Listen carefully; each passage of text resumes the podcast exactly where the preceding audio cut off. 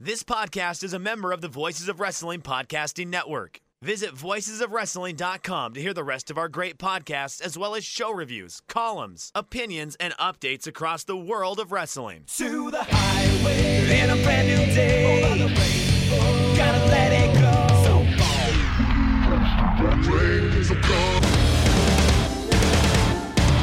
fast to finger down. Dance tonight together. Everyone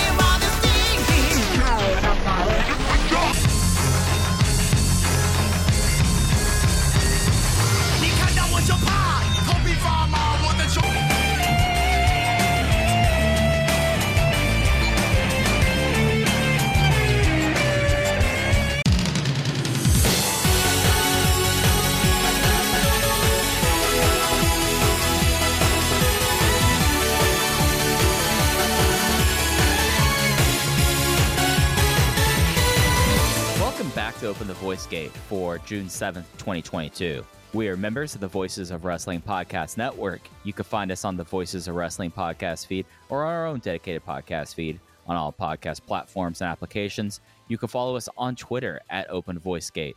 If you'd like to donate to the show, click the link in the show notes. It'll take you to our redcircle.com landing site. You click the red box that says sponsor this podcast, and you can set up a one time or reoccurring donation no obligation whatsoever, but we would like to thank all of our previous donors. It, it's a busy week. It's Mike. I'm with Case as always. Case, how are you? I'm good. I, you know, under normal circumstances, I think we'd carve out a half hour and talk about the Rolling Stone list that was just released of the top 200 hip hop albums of all time. Obviously, when you think hip hop, you think Case Lowe and Mike Spears, and we are the kind of guys that would tackle that sort of thing. But unfortunately, I think we have too much Dragon Gate to talk about this week. It, it seems like we have too much Dragon Gate, and it's a shame because I did finally catch up with Barry last night. oh so, my god, no! so- oh my god! So blockheads might uh, eventually we will do blockheads one way or another, but the- the- no, no. Barry season three is beyond fucked. And I normally don't cuss on this show in the first hour, but that's the only logical way I can describe it. And I was talking to a coworker about this show, somebody who's never seen it, and, and I was explaining to them, you know, I was in from season one, episode one, and after the first season, I said, I don't want this show to be renewed. There's no way they can top what they did in season one. And then they did season two, and they blew season one out of the water. And so for season three, all bets were off. I was fully expecting anything. And it's not necessarily like, I don't think the right word is cliffhanger, but every episode, there is a turn that I do not see coming. And every time at the end of every episode, Sunday evenings, my jaw is on the floor. Mike, have you read what Bill Hader has said about the season finale that's coming up this week? No, I haven't because I've been because it's just been something that I I I've not stuck with it every week. I like like carving out an hour for Barry, so I get back to back and I can kind of synthesize about what happened because I feel like the season you kind of do need to take a step back, and I know we've talked about it, but. I, I, I have not seen it because yeah they do eight episode seasons next episode is the finale for this one and i don't know where they go to for here at this point like the no storyline is coming close to wrapping up other than the fact that Albert Nguyen is the only person who actually understands what's going on here. So I will say this, and I do not think it's a spoiler. I apologize if this gives too much away. But Bill Hader said in an interview this week that the guy that does color correction on Barry can normally knock out an episode in an entire day. And he told Bill Hader that it took him multiple days to color correct this episode That's insane. because he found it to be so emotionally draining. And that when Bill Hader showed the season finale to the cast members, that some of them were like, yo, this is this is fucked up. Like the place you took us to in this episode is fucked up. So Well, I which is wild, case because they, they've pretty much brought everyone low leading into the finale. The only person who I would say is on somewhat of a mild upward trajectory is Gene. Yes, Gene is on an upward trajectory, and I think I'm I'm so intrigued because see the the last episode, leaves off with Fuches in the interrogation room, and his character can swing either way because I don't know where his loyalty lies with Barry at this point. Because you could make an argument that he's on the upward trajectory as well, because he's finally got a chance to to get one over on Barry. But it also seemed like from that interrogation that he was loyal to him to a degree. So if he's maybe he's at a neutral playing field, Gina's on the upswing, and everybody else in this show, G- you know, Gene and D'Arcy Carden are on the upswings, and everybody Darcy else is winning. Oh Darcy has God, won Dar- the show. Oh, D'Arcy Carden. If she wasn't already married, I would I would make a move. She is wife material personified. Um, her character is just incredible, and then everybody else on this show is just Their life sucks. the pit of hell, the depths of humanity, rock bottom. They could not be doing any worse. I, it's it is really other than the Sopranos and maybe uh, that season of Louie where he was gunning for the late show job. To me, this is the best TV I've ever seen. I think that highly of it. And I, I am not a movie guy by any means. My favorite movies are Boys in the Hood and Monsters Inc. and 40 Year Old Virgin. Uh, but I am a TV guy, and I think Barry is as good of TV as I've ever seen. I, I stopped answering favorite movie questions 10 years ago, okay? Well, that's because what you? It's probably some European film that I haven't seen. Well, it's because I don't have one. and, and and they always ask someone who has like any sort of like film studies background. It's like, oh, so what's your favorite mo- movie? Recommend movie. I'm like, I never want to do that because everyone has their own unique palette and tastes. But so, so so when people like, well, whenever like you have to give me one, I say Big Lebowski and let us move on. Yeah, that's I, that's me with Boys in the Hood, which I've been I've been going on a few dates with this one girl, and I mentioned that to her because she's a big film person, and not expecting her to have seen Boys in the Hood, but then she had, and we had a nice conversation about it, which was which was nice. That was a big big win for me. Hey, hey, I mean, you, you, sometimes you have to see if, if people know like like '90s films like that, you know, like because like for I, I would say that with like our age difference and the generation difference, I would say that like that was like the biggest thing I would experience it whenever I would do a little bit of student teaching was like, wow, okay, undergrads don't know a thing about like just like it, it, it was like they heard of Pulp Fiction but not of Reservoir Dogs. It was like not an understanding of the 90s outside of the major studio system. Yeah, I I of course am the wrong person to ask because my entire life has I've been I've said okay, well the internet has everything, so I might as well try and watch everything. I might as well consume as much information as humanly possible, but I have learned that the people of my generation don't necessarily see eye to eye with me on that. I just blew somebody's mind at work because I not only had heard of the band Camper Van Beethoven, but I knew a lot about Camper Van Beethoven because I liked them a lot and this is not the episode to get into Cracker's Kerosene Hat and how that is one of the best albums of the 90s, but it is. It just objectively isn't low as as good of an alt rock single as there's ever been.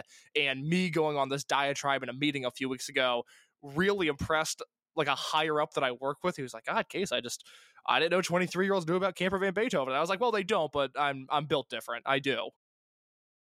And, and if there's one thing that we've learned, and I, I would say that the higher up needs to learn, is that K Slow is built different. I'm built different. I, I'm built different, much like Drangi, much like Mochizuki Jr., who we'll talk about in just a little bit. And there's a lot of things to look on over this past week in the Dragon system and go, God, they are built different. I mean, what you said last week about how there is so much going wrong in wrestling right now. It is amazing that Dragon Gate is doing so much right. I think this was the showcase for that theory. This King of Gate finale, the Toryumon reunion show, and even the Kobe Sambo Hall show, uh, the three shows that we're going to talk about today. It was there, there were no match the year contenders. I don't even know if I had a four star match on any of these shows, but oh my god, from start to finish, were these shows not only fun to watch, they were newsworthy, they were important, and they are the kind of thing that I can look back and go and go, yep, that's why I like Dragon Gate. These shows right here, really good stuff. Yeah, I do have four star matches that we'll get into with it, but because of how how much to talk about, like we are going to do this kind of by topic, and we are going to we will cover uh, throughout this this episode of the program. We will cover the six two uh, King of Gate finals. We'll cover the six three Toryumon Gym Toryumon reunion volume two, and then as Case mentioned, the Kobe Sambo Hall show from this Sunday. But the big league topic, and I have to say, Case, this is something that as soon as we all got dialed in to, and as soon as Eita dropped out of the tournament, it, it felt really clear to me. But we have a first time winner of King of Gate. Lek Barasan presented King of Gate 2022 to determine Dragon Gate's number one champion.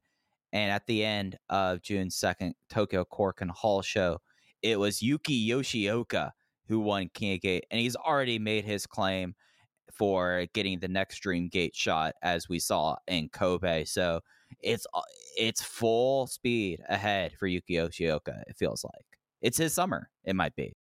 and well deserved. You know, my one prediction that I was 100% locked in on going into King of Gate because it seemed like between Eita and Kota Minoura and Yuki Yoshioka, who some people had pointed out before the tournament had started, hey, he might be a guy, and, and KZ as well. It seemed like there were a lot of overall winners that were possible. But the one thing that I was 100% locked in on was that Yuki Yoshioka was going to defeat Yamato in the first round of the tournament, which he did. And from there, I wasn't quite sure where we were going to go. I could have seen Yoshioka losing to Diamante. I could have seen him losing to Shun. Neither of those results would have surprised me. In the end, he went over on both guys. His tournament, if you zoom out and look at it as a whole, he defeated Yamato on the May 11th Korakuen Hall show. I went four and a quarter on that. He defeated UT on the May 24th uh, house show in Yamagata. I went three and three quarters on that. He defeated Diamante on the May 29th Osaka number two show, and I went four and a half stars on that. And then he defeated both Shun Skywalker in the semifinals and Kota Minoura in the finals of the tournament on the June 2nd Korakuen Hall show. Uh, I gave the Shun Skywalker match three and a half, and the finals of the tournament three and three quarters. Not only was Yoshioka the winner of the tournament, but to me, undoubtedly the MVP of King of Gate 2022. So I grabbed my old notebook. I was four and a quarter on against Yamato. I was I had a second ago in Kobe. I had him or not Kobe in, Osaka versus Diamante. I had him at four and a half, and that was my match of the tournament up until that point. And then I had him at four flat against Shun Skywalker, and I had him at four and a half against Kota Minoura. I I was astounded by him this tournament. He did not have a match in my books below four stars. The first time I can remember anyone in Dragon Gate having this sort of a tournament performance. And at least for me, I was so dead set on Eita. It just felt like that everything was in the air and it just made sense that he didn't really get a true run, but how to really b- make up for it? Well, your your biggest star at this point, your biggest merch mover, well, you make him king of gate and when everything opens up this summer as it's slowly moving to, he gets that. So that was my logic there. But then after that, it, if I wasn't so dead set on Eita, I probably would have taken Yuki Yoshioka at least to the finals case. It just felt like this because he's a bigger guy, he has the look, he's a decent promo, and we've all we've known pretty much since day one how nails he is in the ring. So just an unmitigated success for him. I think it's something that with D Courage being the main characters of Dragon Gate really for the first half of 2022 it kind I, I don't want to say it was tipping a hand in a way, but Dragon Gate does have certain things that if you read the tea leaves, I feel like you, you have a little bit more of a heads up or you anticipate it a little bit better. And that's why like I never bought into the KZ hype for this year. It just seemed completely implausible. But if you saw the tea leaves, I felt like that Yuki Okiosha or Yoshioka had probably the most positive portents for this tournament and it played out right into his hand. Well, that's the thing with Yoshioka is that although neither of us initially picked him to win the tournament, this win is by no means a surprise. He essentially had the Kota Minoura push of last year in King of Gate, but he ended up winning the tournament instead of losing in the finals. And it's it's well deserved for Yoshioka. I, I cut out time last week and I talked about how I don't think people up until now have realized just how good he is because he was constantly living in the shadow of Ben K and of Shun Skywalker, and then he went away, and then he came back and was under a mask for a year. So we really went two full years without Yuki Yoshioka as an entity. in what he has done this year, you know, arguably the first quarter of the year and the first quarter of Decourage really went to Dragon Dia. He was the double champion. He had the match with Fujiwara. He was the focus of this group. But would you say that from May 11th of this year through as we're recording this June 7th of this year, over this past month, Yuki Yoshioka has increased his standing in the eyes of the Dragon Gate fan? Oh, easily. Yes. I, I, I would say that he, I, I don't think he is a capital G guy at this point, but they've set down the groundwork for him to become that. Like, he is just undoubtedly raised his station in the promotion, in my mind. It- It's going to be an interesting few months because if you look back at some of the more recent King of Gate winners, let's cross out 2017 and that T Hawk win from existence. But 2018 Masato Yoshino wins, 2019 Ben K wins, 2020 Eita wins, 2021 KZ wins. Those are all guys with a capital G. Weirdly, you can make the argument that Ben K is not a guy anymore. That's a discussion we might get into on this podcast. But at the time of them winning the tournament, those were guys with a capital G. I would uh, say that KZ winning arguably cemented his status as a guy with a capital G. Maybe he was there a little bit before that. But Yoshioka has the least stature of any of the last five King of Gate winners, but he has that momentum that those guys had. And he's now in a position to where let's say he he has a great weekend in Fukuoka this weekend, and then he goes on to Kobe World and he has a great match there. Because realistically, he could leave Kobe World as the Open the Dream Gate champion, and it wouldn't shock me. And I also think he would be deserving of that position. His acceleration is uh or his his rise to the top rather is going to be very accelerated and I fully believe that he's capable of handling that top spot not for the ace run. This isn't a Yamato Dreamgate win like it was in 2016. This isn't even a Ben K in 2019 Dreamgate uh, win. But Yoshioka winning the title in 2022 is very feasible and very realistic and something that I think he could handle a uh, four to five month reign atop the company. And if you like want to take a step back and look at the company in a macro sense, and uh, it, it, it's one of those kind of big uh, to dos right now. The company is at a place right now where they did 2,300 over two days in Cork, and then a thousand of that was for this tournament. They will be the the. Are there questions about Yuki Yoshioka up top? Yes, Yuki has a lot of questions about it. That he's on, he's completely unproven. But is it something where the company is in a healthy space and in a, in a position where they can try this with him? Whereas I would say that nearly every other conglomerate or non-conglomerate and some conglomerate promotions really can't afford to take a test right here. Yeah, Dragon Gate has put themselves in a situation where they could give the ball to Yuki Yoshioka and see where he goes with it, and it's something that the company's been high on him for a long time. Case like I, I remember us talking with Jay and other people around the company that they were all pretty much at one point saying like, yeah, no, he's going to be a good, he's going to be a star. We just kind of have to give him some time, and they were just waiting for the right time to pull the trigger, and it so it happened to be May and June of 2022, and it's something where. I've seen enough of him and Kai in the Kobe preview that I'm I'm not already dashing my expectations like I did the Yoshida match, but it, it, they, they, they've made the they've cleared the runway for Yukio Yoshioka, and it's something that when we get into the back half of the year, it'll be interesting to see how the other stuff is set up around the promotion to support him, because that's something that I think we can see that we can say that with first time champions that in Dragon Gate there are some struggles that could happen, but I guess the big question I want to ask you about this is so it's June 7th as we're recording this. Kobe World's at the end of July. What percentage chance to give uh, Yuki Yoshioka to win the Dream Gate at Kobe World Kinen Hall? Okay, as of the time we're recording this, which means that we've seen one Yoshioka versus Kai preview tag match, a road to Kobe World, if you will. Hmm, that's an interesting question. I at, this will ebb and flow. This will change over the past year. Despite me being really locked into Dragon Gate, I have not had a good feel for the Dreamgate booking going back to December when I said, well, we'll record an emergency podcast if Kai wins the title. And oh boy, did Kai call our bluff. I think right now, as of the time we're recording this, I've got to go 60 40 Kai. I yeah, I think Kai's still the favorite. Um Really? Yes. Now again, that will change. I think I'll uh, we'll we'll get to a point maybe even next week where I'm 50-50. I think going into that match, I could certainly see myself seeing Yoshioka as the favorite, but I am just not sure that Yoshioka is the guy to beat Kai. I, you would know better than me off the top of your head. Can you remember how many heels have won the main event of Kobe World? Because that's something Dragon Gate doesn't like to do. I'm not sure if it's ever happened, but if it has, you would be the guy to know.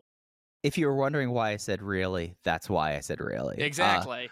2008 Shingo. That's it. Is it crazy to say 50 50? Are, are you just so in favor of Yoshioka at this point?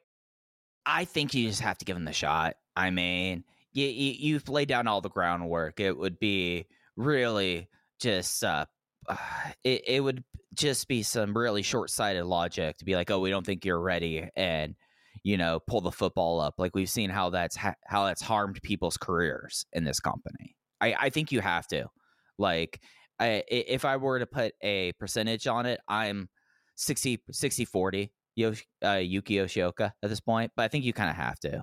All right, So- well, I'm going to be 60 40 Kai, and we'll check in even next week after the Fukuoka shows and see where we're at.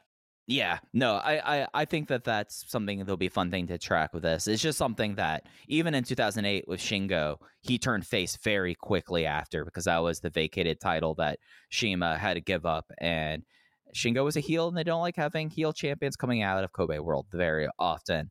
Uh, looking at the rest of this Cork and card case, we had just a lot of everything happening. They announced leading off that they were going to do the uh, second chance Dragon Scramble uh, elimination battle royal to decide the fourth single uh, semifinal winner. Minorita sacrificed himself to let Minoura won. And outside of really one other big thing, this was just felt kind of like a standard, very good Dragon Gate Corkin show. Okay, so first of all, let me talk about this battle royal. The King of Gate 2022 Second Chance 28 entrant Dragon Scramble Battle Royal was a work of art. This match accomplished so much in terms of capping off some of these King of Gate stories, enhancing the Minoura Minorita relationship, and also the Strong Machine J high end story, which concluded later in this night. This was one of those matches that very easily could have been all right, come in, let me throw you over the top rope, come in, let me throw you over the top rope, come in, let me throw you over the top rope. This match set the tone for the rest of the show. This was such an effective and efficient battle royal, and I thought it was so much fun. So, job well done. I would love to know uh, who laid this match out, and God forbid I speculate on who's running things backstage on Dragon Gate for for the record. And we'll talk about this more with the Triangle Gate Championship.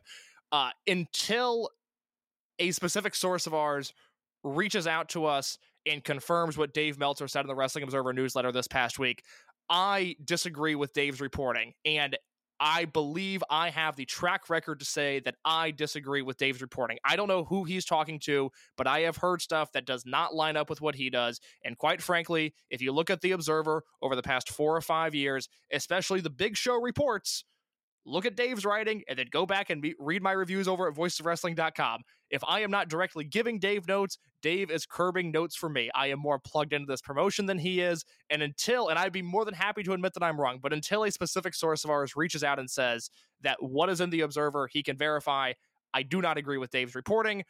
We will circle back to this if it is appropriate, but I stand by uh, what we said a week ago. Anyways, Yeah, oh yeah. no, go ahead, go ahead. I'll, I- I'll, I'll let you talk here. Yeah, I was just going to say I stand by what we said two weeks ago. Um, I would not have ran the story. It's still something that I question any sort of vetting that the Wrestling Observer, now the entire website, has done towards this. And I, as I said, I stand by my reporting. And until I hear otherwise, I think that they're way out to lunch on this. in, in the same way, in and it's not to the extreme degree, but in the same way that Sean Ross Sapp is really plugged into AEW, Joe Lanza is really plugged into Noah New Japan. We are the source for Dragon Gate, and what we heard from multiple people And I will reemphasize that because for some reason for, from some reason, I feel like we didn't make ourselves clear enough two weeks ago. From what we heard from multiple sources, I do not believe uh, what Bryan Alvarez said. Uh, I certainly don't trust the source that Bryan Alvarez got his information from, and it sounds like Dave uh, is relying on the same source, someone who I do not agree with. So again, I would be more than happy to enter a retraction if that uh, if that needs to take place.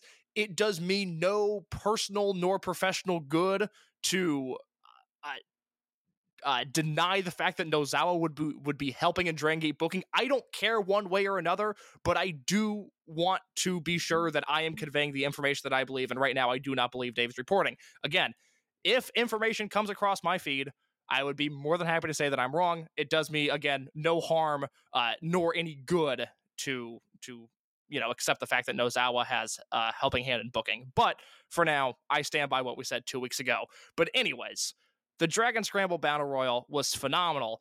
And oddly enough, maybe this goes to our point. I think this King of Gate show, even more so than the Toryumon reunion, this June 2nd King of Gate finale show felt like I was watching a Toryumon show from 2002. The pacing of it, the match lengths, the angles, all felt like vintage Ultimo, which makes sense given, you know, what we've heard and what has been said on this podcast by Jay of Ultimo's growing creative influence. Obviously, he designed the La Estrella character. He is patterning Dragon Dia after Yuto. Uh, uh, oh God, what's his name? I just forgot his name. It is Yuto uh, Horigome, the Japanese professional skateboarder who won the gold medal in Skateboarding Street Olympics last year. That is what Dragon Dia is currently based off of. There's a lot of Ultimo Dragon fingerprints in this promotion right now, which again makes the Nozawa stuff a little harder to believe because this show felt like social dance era Toryumon, and that has you know, I think good and bad elements to it. It is so detached right now from, say, 2011 Dragon Gate. Would you be in agreement with me, Mike, that this promotion feels so much more like 2002 Toryumon than it does 2011 Dragon Gate?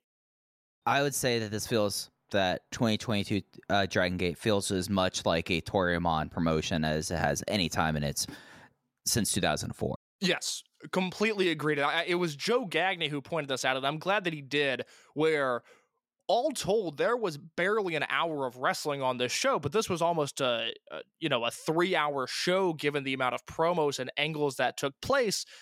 And again, if you're looking at this, if Dragon Gate has been your source of great wrestling for the past you know, four or five years, decade, however long, and you sit down and you expect to see a four and a quarter star match here and a four and a half star match here, this is not that promotion right now. But this is, you know, especially for someone like myself who hasn't enjoyed Dynamite lately, this is like the best wrestling TV show there is right now. These Dragon Gate Korakuen Hall shows that are loaded with angles and are really fast paced. There's a lot of different things happening. I really like this show. Now, I did not like everything on this show, and I specifically want to get your thoughts on this Kota Minoura versus Shuji Kondo match. I wrote about it in my review. I'll, I'll reemphasize my thoughts in just a second, but I want to hear yours first, Mike. What did you think of this semifinals match? Well, they they already through the Dragon Scramble case laid out, and we had even more evidence afterwards at the Toryumon reunion. Gold class are tweeners now, and this was a tweener match where basically uh, Minorita cost Kondo the match, and I felt like that Kota Minoura was playing much more heavy heel than he ever really has before leading up to this. Like, eh, was I bummed that Shuji Kondo's uh, miracle run ended here? Yeah, but I as soon as and, and I don't know if this is if this is a positive or a negative case. I sniffed out what was happening with all what with all the Dragon system I've watched through over the years very quickly. I was like, all right, I don't think that Kondo is going to get past this, and you know, six minutes and it being mainly around Minorita and then Kota Minoura faking that he was hurt from the Dragon Scramble, kind of it kind of underlined that point a couple times for me. Here's the thing about Gold Class. I was going to bring this up at some point. I'm glad you brought it up here. I think Gold Class are tweeners, if not full blown heels. Because if they line up against Vibes or against High End, they are going to be heels.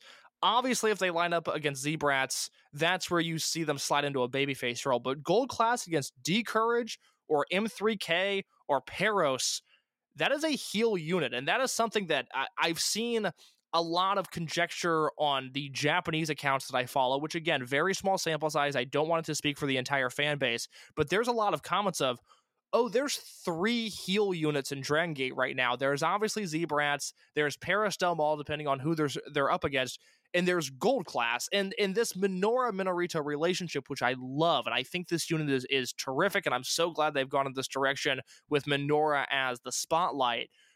But these are guys who in March to me came across like baby faces and now come across like uber heels. And I think I like this incarnation of Gold Class a little bit less than I did during their launch, but still this is a unit that is firing on all cylinders for me. But I I, I mean, I don't know. To me, they're they're almost a full blown heel unit at this point. heels in the way that Naruki Doi heel persona kind of became a the lovable jackass towards the end of it. But the thing is that Ishida doesn't show that edge whatsoever, and Kota. I, I don't know what Ultimo was watching to think that Kota Minoura just needs to be an airhead. But I don't know how that, that works with this. I, I, I guess I kind of look like this, and we'll talk more about M3K in a bit. But it it's something where maybe you have so many you, you you kind of have like a little bit of a babyface army going on right now that helps even it out but it's a lot of weight put on natural vibes because natural vibes in a lot of different ways is like the mo is the super face unit and that's something that i did not anticipate when gold class came around. I did not anticipate i thought gold class w- was out here eating high end's lunch and becoming the new super face unit after this but we've kind of seen over the uh, two months or the three months really since uh, high end has been official that that's not really the case and it'll be something that's going to be real interesting going forward because i still think we have enough people that they need to get a fifth unit out there that's not something just to support up mochizuki jr And the, you know, at the end of the day, whether you align gold classes again, this kind of floating tweener unit, heel unit, that doesn't really matter. But it is important to note that hey, this is a unit that is drawing heel reactions. There's people in Japan that go, God, you know, Kota Minoura is a heel right now. This is very strange. Um, but yes, to your point, and I guess we can transition into the beauty that is natural vibes. They are the superface unit right now, and in my heart, in my brain, in my eyeballs, in my soul, natural vibes is the biggest babyface unit there's ever been.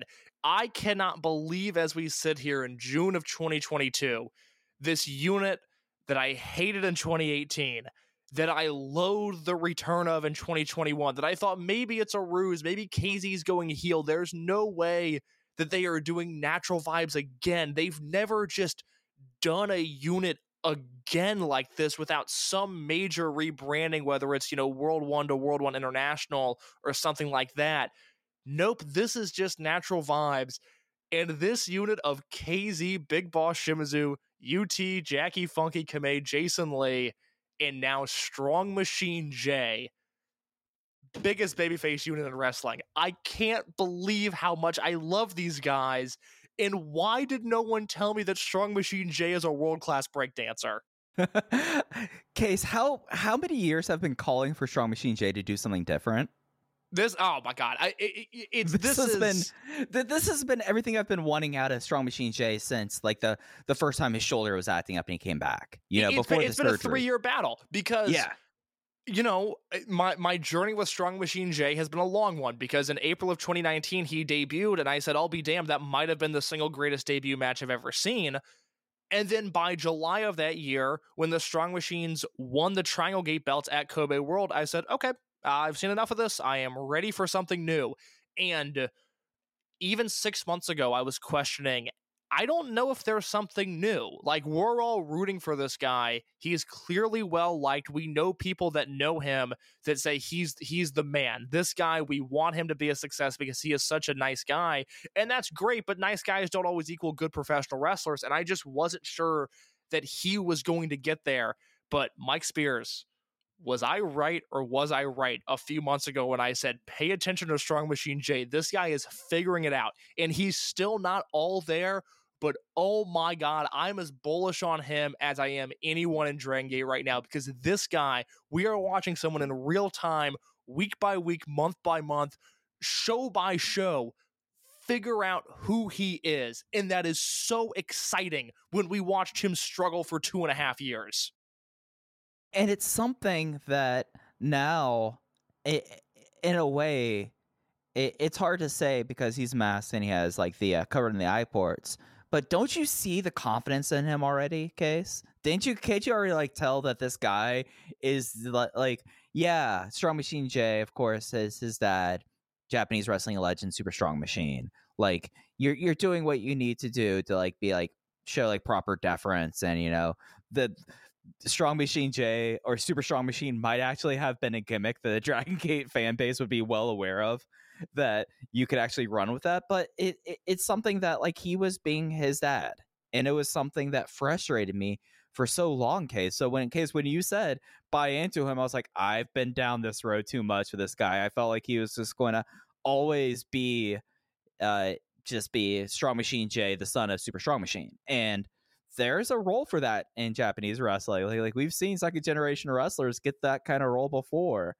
But this, like him, first, like the breakdancing, and then second, like he, just his body language. You could tell that this is such a slam dunk for him. And it, the, the thing I'm really excited about is we've seen the green mask, we've seen his jacket now. I, I want to see his new gear. I, I if he's going to be a new man, he's got to drop the uh, half singlet. You know, like, like the, leave your dad in the past, man. Well, I think that I think the half single is okay. I would like to see a little bit of pizzazz added to it. I would like to see that natural vibes uh, brush, a, a coat of paint rather, put on that singlet. But I, I think this is his look because it's a distinct look. And the one thing that I will always say about Dragon Gate, and I don't remember who said this, I wish I could credit them. It was oddly enough someone on the pro wrestling only forum who is not a fan of Dragon Gate, who has watched very little of it. But that person said the thing that I find so impressive is that this is a promotion based entirely off of units and guys wearing the same colors, and yet everybody looks different. And Strong Machine J has a different look from anybody else in Vibe. So I would like to see him keep the half singlet, but you know, it's spice it up a little bit, baby. You're natural vibes now. Yeah, yeah. Just go get the Rasta paint and it, it, it all it, like he could get some piping on it. Like Exactly. uh, uh, unlike uh, Ishin, who somehow whomever it is in Kobe found the old stencil for Shingo Takagi's old single and decided to revive that. Did you notice that? I did. That's a very good go- pull. You're exactly right. Did that thought go through your mind, Case? Because that went through my mind when I saw Ishin's new singlet. As soon as I was like, did they just like use the stencil they had for Shingo? Because it doesn't fit him exactly either. so it, it's almost like they they gave him one of Shingo's singlets and they just put pink over the red or yellow. Yeah, he's the he's the only guy in Dragon Gate history to ever take a step back with his with his apparel because all of these guys kind of gradually as they progress they look better and better and better and Ishin weirdly took a step backwards here. But as for Strong Machine J, you're exactly right. The way that he carries himself is different. And that that was what I picked up on more than anything. I don't want to claim to be Bill Simmons body language doctor, but around February, March, I started going, God, he's just he's got a pep in his step that he did not have in the fall. This is a guy who, whether he was told good news or whether there was confidence instilled in him by his own will, there was something there that he figured out. And I think it's going to be a really interesting experiment. I would challenge the listeners of the show if you're looking for something to watch this week, go back to December of 2019. I believe it's that final Korakuen Hall show of the year. There was that Ben K versus Strong Machine J singles match in Korakuen Hall. And by all accounts, people in the building that we talked to said that match was a disappointment. Those guys wanted that match to be better, and that match fell flat. And really, Strong Machine J wasn't the same after that. He became a Triangle Gate champion for a very, very short period of time. COVID hit, he got hurt, and then he got stuck on that hamster wheel. And what we see now, just to compare that match, December of 2019, to what he is now, might as well be a different human. And it's it's great to see. I'm so glad that this guy is figuring it out. Natural vibes for me right now is they're they're they're my unit. And I never would have thought that. I mean, if I was going to a Dragon Gate show tomorrow, for as much as I like D Courage and Z Brats, guys and Z Brats, I think I'm I think I'm a natural vibes stand. Now I actually I might be an M3K stand, but we'll get to that. But natural vibes is the unit right now. They feel like Dragon Gate personified. And that's to me, I don't have any qualms, any questions, any concerns about them being the super face unit because when I think about what this company is, right now it's natural vibes. Yeah, and it's something that it feels even more so. I would say now that they have a full six, they've restocked. It, it only took them a month to restock from Dead or Alive case. Like Yamato, man, you really have dropped the ball a lot with high end. I mean, the natural vibes was, low. Like I, I mean, they lost Genki and Susumu, and now they've retooled, and I think uh, the like unquestionably the strongest unit right now in Dragon Gate, and probably outside the Generation War, one of the strongest units we've had dating back to like original Maximum. It is crazy to think that Gold Class swooped in, ate High End's lunch, and then turn heel. And High End is just, they just have nothing to live for. they are just ruined. But but, but And- case, uh, aren't you Team High End? Are you excited? Yeah, I'm thrilled. I mean, look, the the the unit I think has transitioned from uh, really at times I thought last year being offensively bad to now they just exist. But I guess this is this is ultimately the difference between between Dragon Gate in 2022 and Dragon Gate in 2018 is that high end, which just feels like a different version of Tri Vanguard, was responsible for leading the promotion at that time and they they had a heel unit that I thought was heavily flawed. Natural vibes to go back to that wasn't what they were and maximum was this work rate unit but even they you know between kotoka's injuries and yoshino's injuries and, and getting that off the ground that had its its lumps thank god this company doesn't have to rely on high end to be the one leading the charge forward. They have a great heel unit. They have natural vibes. They have d courage. They have m3k high end is far and away in last place in terms of my enjoyment, but high end does not actively hurt this company, which is a wonderful position to be in, given that it's Yamato and Dragon Kid and Ben K. Realistically, those should be the guys first and foremost leading the charge, but thank God we're in a position where they don't have to be. Yeah, no, absolutely. And then looking at the rest of this King of Gate finals, we'll we'll, we'll talk about one of the other bigger events because it more pertains to the Toryumon reunion. I think like the thing that really like struck me about this and why you said it was like the 2002 feeling was and going back to the Dragon Scramble, like did you notice that Ryo Saito was like standing like right past the entranceway with like a notepad figuring out the card or acting like he was figuring out the card during the Dragon Scramble? It's such a good gimmick. It's so good. I I You're doing great. You're doing I- great, Ryo Saito. I don't I don't know if he is or not. We'll talk about the open the triangle gate situation in a second. Saito Saito he had to you know he fired up his Wrestle Universe this morning, sitting in his in his home, and he's just sweating watching Perros Del Mal wrestle Stinger, which is a tough position for any human to be in. So Ryo Saito, we'll we'll talk about him in just a little bit, but I I love the way they handled the air quotes on the fly booking of this show and then the air quotes on the fly booking of the Toryumon reunion show with Saito booking Ultimo Dragon in a singles match and him going, mm, not going to work for me, brother. um, there was some really good stuff there. Closing out on the King of Gate finale because we'll talk about Naruki Doi's baseball team and we'll talk about Dragon Dia versus Don Fujii when we get to that reunion show. But the finals of this tournament, Yoshioka versus Minoura, I went three and three quarters on it. I believe you said you were at four and a quarter. No, brother, I was at four and a half. I love Four and a this. half. All right. I love this business. W- walk walk me through this business. Talk about this match because it did not hit for me as high as it did for you. I just it was something that like they built up Yuki's neck in the semifinal. Like that was what Shun Skywalker was, and it was nice seeing an edge from Kota Minoura playing. The although in the semifinal it was all shenanigans. Minorita wasn't even out for the final, so it was more of a serious match there. We got a freaking bloody X during this match, and it just kind of like really was getting to a point where like they were up on the turnbuckle and they had some really sick shots on it and the huge pop that the crowd got for the R301 kick out leading into the final stretch like the the last like 5 minutes of this like the like the kick out of the darkness buster the kick out of the inferno and then just he went halfway across the ring on that final frog splash to win the match guys. It just it was something that like I, I know you, UT is my favorite wrestler to watch in Dragon Gate, but it was something like taking a step back, and I'm like, I don't think I appreciate how good Yuki Yoshioka is. And, and that's kind of what this was here. And it was just really fascinating to watch this match that you have two guys that, I mean, were basically what you would consider young boys all before COVID. And then they become adult wrestlers in COVID and they put on a match like this that I just thought they really kind of tapped in uh, into something with Yuki Yoshioka and he really showed why he was the man of the tournament, why he had five straight four star matches in a tournament for me, and why they had such confidence having such an untested commodity be at the forefront leading into Kobe World Kinen Hall. Let me put a pin in that. I realized as you were talking, I never got your thoughts on the execution of Minoura versus Kondo. Real quick, 30 seconds or less. What did you think of that match? I thought it was really smart work. Okay. I th- I saw the story they were trying to tell and I didn't ag- I I was very thrown off by Minoura selling and then I saw the end game was oh okay, he was bluffing, but it just it didn't work for me.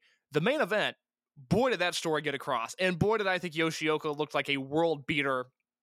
It is just a matter of I did not like the match as much as you did, but still very very solid. Yeah, no, I'm totally with you on that. It's just, it, it, it's also something that strikes me about a reason why I'm not as high on Kota Minoura as others' case, and that is the fact that I he names everything after Apex Legends, and it's the most it's the most Zoomer shit possible. And as a millennial, I have to stand against that. Support for Open the Voice Gate this week comes to us from HelloFresh. With HelloFresh, you get farm fresh, pre portioned ingredients and seasonal recipes delivered right to your door. Skip trips to the grocery store and count on America's number one meal service to make home cooking fast, fun, and affordable. Case, you know it just as much as me. It's America's number one meal, kit for good reason. Oh my god. I mean, this is the summer of love. This is the summer of cooking. This is the summer of HelloFresh. And as you have your most intimate moments with your partner, I want you cooking that sun-dried tomato spaghetti. I want you cooking uh, that one pot Southwest chicken soup with bulgur. I want you cooking that rigatoni with beef and and, and uh, zucchini ragu. I want you cooking that. I want you smiling in your kitchen and I want you thinking about me and Mike Spears as you prepare your HelloFresh meals because you don't have to do a lot of thinking. As I've said before, I am notoriously an idiot, but even I can follow these HelloFresh cooking instructions. Yeah, they send you a great card each month or each week with your package, and it tells you basically everything to do. Like, uh, I'm someone that's notoriously clumsy, and you know, it's hard for me to find some way to hurt myself cooking HelloFresh. And you know, you even have the app to do that there. But the one of the great things about HelloFresh is they have 50 weekly options. Case mentioned some of them, so you can skip weeks when you need to, change your delivery date, update your preferences. All in that friendly app that will teach you how to cook these things. I mean, it's a learning experience, and you're eating at the same time. Case. I've never heard you get that excited before. We've talked about five star matches, and I don't think you've ever hit that pitch, but that is just how fired up HelloFresh gets us. I can't recommend it enough. Look, as I've discussed on this show before, my dream summer is me and a lady of Chicago going to Montrose Beach. I sit there shirtless on the beach with a Mountain Dew Spark in my hand. She's doing whatever she's doing. I want the confidence to take my shirt off in public this summer, and I'm only going to do that if I eat the healthy, fresh meals that HelloFresh delivers to my doorstep every single week. And how do you get these meals? You go to HelloFresh.com slash VOW16 and use code VOW16 for up to 16 free meals and three free gifts. That's HelloFresh.com slash VOW16. Promo code VOW16 for up to 16 free meals and free, free gifts. HelloFresh, it's America's number one meal kit. In case that was only the first night they had in Cork, and because we decided to invite some old friends, you know, talk about the old times and reminisce of the past era as we had the first Toryumon reunion in two and a half years at Tokyo Korakuen Hall on June 3rd. And no matter what happens with the show, no matter how it's remembered, it will be remembered explicitly for one thing. And that is case.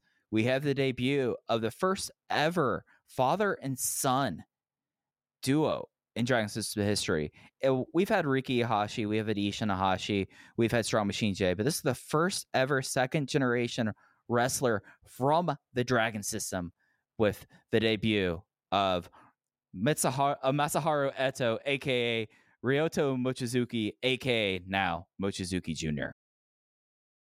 if you don't think Dragon Gate is going to make the biggest deal, dare I say, if you don't think Dragon Gate is going to be extra about the debut in subsequent eh, first year or so of the career of Mochizuki uh, of Mochizuki Jr., you are sorely mistaken. We saw them roll out the red carpet for Strong Machine J. We saw the hype that surrounded Riki and Ishin Iihashi but this is one of Dragon Gate's own. And this debut, I, I I've said before, you know, a lot of these live shows, because of the nature of how early uh, in the morning I, I I work, I'm able to kind of follow along. If I'm lucky, I can side eye the Dragon Gate network. If I'm not very specifically avoiding spoilers for something, I've got the Discord pulled up. I'm on Twitter. I can see things going on, and there was this 15 minute stretch where I was not watching the show, but I was following along, and to get hit with the one two punch of Masaki Mochizuki has a son, and he's wrestling in Dragon Gate, and also Ultimo Dragon said, fuck this, you're cheering on my show. It was the biggest whirlwind. I was so confused. I was flabbergasted, but oh my god, was I along for the ride. And this Mochizuki Jr., I am so excited to see what comes of him. I think as we get into the latter half of 2022, M3K is going to be the focal point of this promotion, and rightfully so. And oh my god, Mike, Masaki Mochizuki, one of the five greatest wrestlers of all time, has a son, and he's wrestling in Dragon Gate. Oh my god. it, it was something that it took me uh, when I discovered the news. It took me about five minutes to, to like properly synthesize. Like it, it, it- it's something that if you're listening to this show, if you know, you know. But just the fact that Masaki Mochizuki pulled this off is like one of those just insane things, and the company is so beside itself about Ryoto slash Mochi Jr. It's it's something that I can't like impress how intimidating it must have been to not only be debuting in pro wrestling, but you're debuting as Masaki Mochizuki's son, and he's reforming M2K with you. And they basically base this entire show with some other things around the fact that you exist. And Case, did you see Mochizuki Jr. look like he was overwhelmed in the moment? The interesting thing with Mochizuki Jr., and this was apparent in the main event of this show on the house show match, and the date on that show that was on what was this? The third. The Toryumon reunion show was the third. The house show in Aichi on June fourth. The Natural Vibes versus M3K match is on YouTube. Go watch it. It is a very good to legitimately great match, depending on who you ask. But between the main event of this show, the house show on Aichi, and the Kobe Sambo Hall show on the fifth, Mochizuki Jr. did not look overwhelmed, but it is interesting, and I think a testament to Dragon Gate where there were times, and this will be a backhanded compliment essentially. There were times where he had to take a second to get into the right spot. And that is just something that you don't see in this promotion. That was so interesting to me to watch a guy who can clearly perform with the likes of a Susumu Mochizuki and a Masaki Mochizuki and a Shuji Kondo he can wrestle in the same ring as them, but he is not on that level. There were just those times, especially in his debut, where they had to take a second and maybe point him in the right spot, or maybe he had to get on the other side of the ring. And it's a testament to how good Dragon Gate is. But the fact that those are the blemishes on Mochizuki Jr.'s debut record is okay, yes, he didn't exactly nail the corner kick, and his maybe he was in the wrong place by a foot on a few of these spots that is a job well done. That is a round of applause. This guy is going to be uh, cared for. He's going to be treated properly, and he is going to be, if he wants to be, assuming he can handle the pressure, which from his first three matches, I have no reason to believe he will not. He is going to be a big deal. We talk about SB Kento. We talk about Takuma Fujiwara. I don't think it's unrealistic to say we might as well throw Mochizuki Jr. on that list of future guys with a capital G. Yeah, and if anything, and I, I I don't say this in a way of dismissing Mochizuki Jr. If anything, he has a case of being born on third base. Like they are going to give him every opportunity, and as we're saying, like other than like natural slip ups, I mean, you don't really see people going for senkaku carries in their debut match Exactly. that often. So like, I- I- Normally it's a knife edge chop and maybe a vertical suplex. right yeah so i mean like he was doing that and that so the fact that he slipped getting up to the turnbuckle for it well okay it's your debut match but in comparison to sbk and fujiwara this is a guy that has instantly 50 years of backstory to do and it's the fact that uh Masaki Mochizuki is is a cornerstone of this promotion for 25 years. Masaki Mochizuki was one of the three stars that built Toryumon. It's going to uh it's going to take a lot for Mochizuki Jr. to th- there's going to have to be a lot of things that goes wrong. There- there's a second generation wrestler that I'm thinking of off the top of my head that everything did go wrong and it would take that kind of scenario for them. Just because sometimes I'm dull and I, I don't always read your Daichi. mind. Di- oh, oh my God, that's it. That's it's, oh, that's the perfect comp. This is why you're such a good co-host. That that is exactly it. I mean, it, it is going to take a, a level of mistaken error that is just not seen in Dragon Gate from a talent standpoint for Mochizuki Jr. to not become one of these guys. Again, this this M3K. I said this last week. You know, maybe maybe newer fans of the product don't realize just how big of a deal M2K was, and the fact that they were slotting him into that position was a big deal, and we didn't know just how big of a deal it was going to be. This M3K thing is a big deal. Like you said, Mike, they built this Toryumon reunion show around him. I mean, this was his show. This was his showcase, and I'm I'm thrilled with his debut. I I think this is going to be the coolest thing, especially for longtime Dragon Gate fans, or at least big Masaki Mochizuki fans. And that's the, that's my prevailing thought coming out of this. It's not deep, it's not poetic by any means.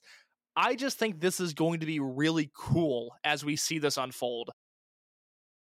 And it's something that we've now see how M3K is, and we've seen at least in their first three matches. They're doing something that's very, very interesting. They're doing something that's very counter to typical Japanese rookies. Uh, Masaki Mochizuki is making everyone make sure that Mochizuki Jr. wins every match to the point of ordering uh or negotiating with Susumu and Kanda to leave the the Royal Sambo on Sunday he is an overprotective sports dad and that's the world we live in now and i find that fascinating Here's my thing on nepotism. You ready for this take, Mike?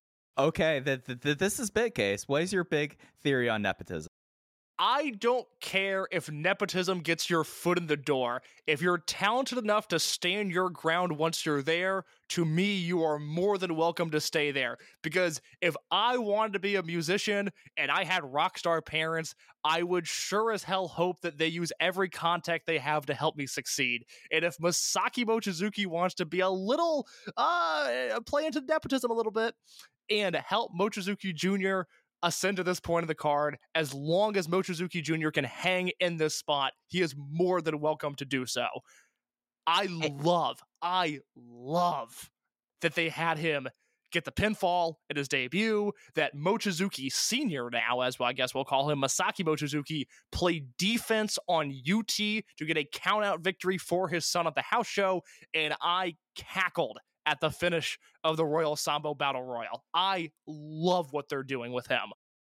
and, and it's something that we'll, we'll talk more about it as w- when we get to it it's very clear what the road ahead for m3k is right like they it, it, it's clear that that at least to me that m3k are the ones that are going to get the belts back So yes, let, let's let's rip this bandit off now. We're recording this podcast as of right now. Stinger are the Open the Triangle Gate champions. I forget what combination of guys there are, but Yoshinari Ogawa is an Open the Triangle Gate champion. uh it's uh, seiki yoshioka it's one of the two i think As he, oh my, well, let's let, let me find out. I have Puro Love open. So right now, the current Open the Triangle Gate champions are Yoshinari Ogawa, Seiki Yoshioka, and Yuya Susumu. By the time most of you hear this, I fully anticipate Daisuke Harada Atsushi Kotoge and Yohei, of all people, to become the Open the Triangle Gate champions. What they have done this entire year is there have been zero successful defenses of the Triangle Gate belts going back to that ill-fated Jason Lee, Kota Minoura Shun Skywalker team. Uh, Eita, Hyo, and Ashita dropped the belt in one defense. JFK, KZ, and UT dropped the belt in one defense. They only had the titles for 13 days.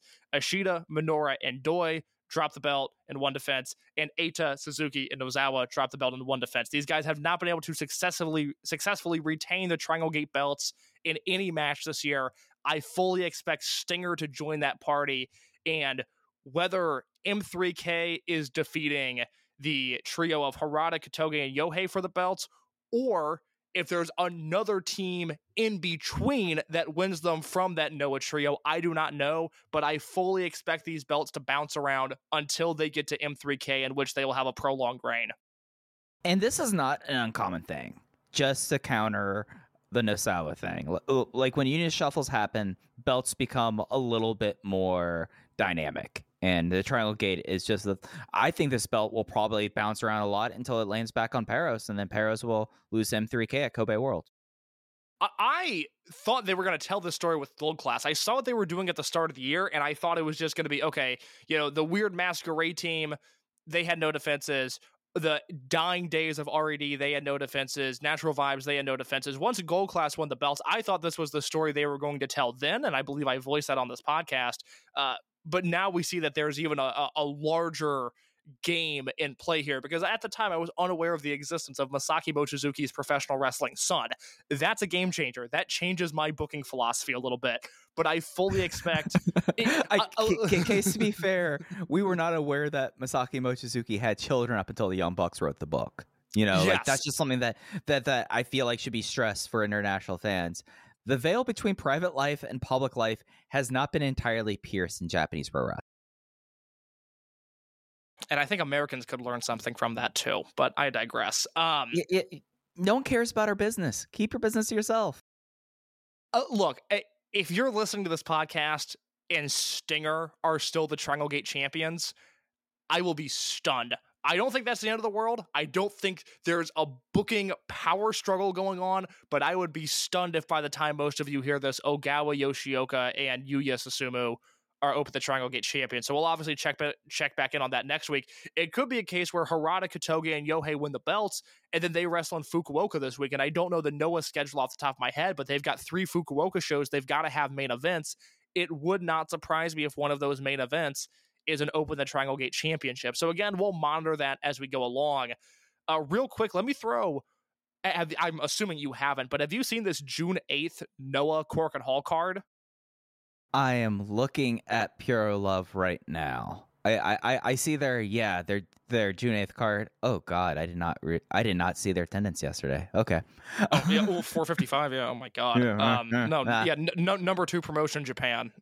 Show me another fucking bar graph with that information, you nerd.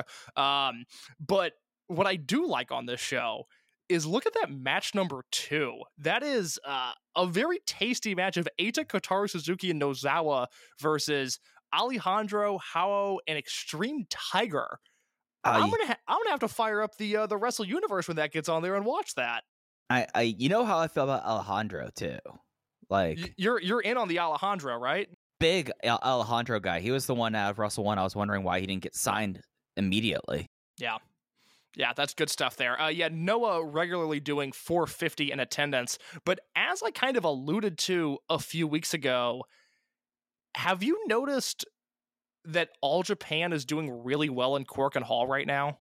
Yeah, and I wonder how much of it was their schedule at that point. They, they, they are doing, they're popping some numbers, but nothing like I thought I saw like an an All Japan number that was like back in like the 500s recently. he- here's here's what I'm confused on is so March 12th they do 296 in Cork Right. and Hall.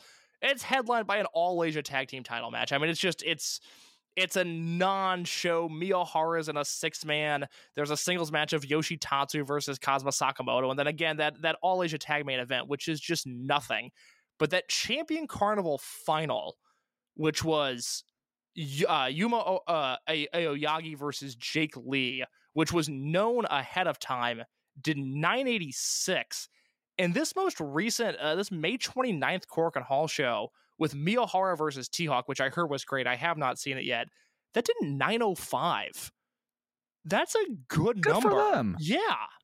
Yeah, yeah. I mean, don't you know, I don't know what to do with that because First I- of all, I just I don't I don't have the bandwidth in my life right now to care about all Japan, but that's double what Noah's doing, and I just don't I don't follow all Japan close enough to know what to do with that information. But I think I'm good for them. Two 900 uh, uh, crowds in a row in Korakuen Hall for them. I, that is a that is a massive win.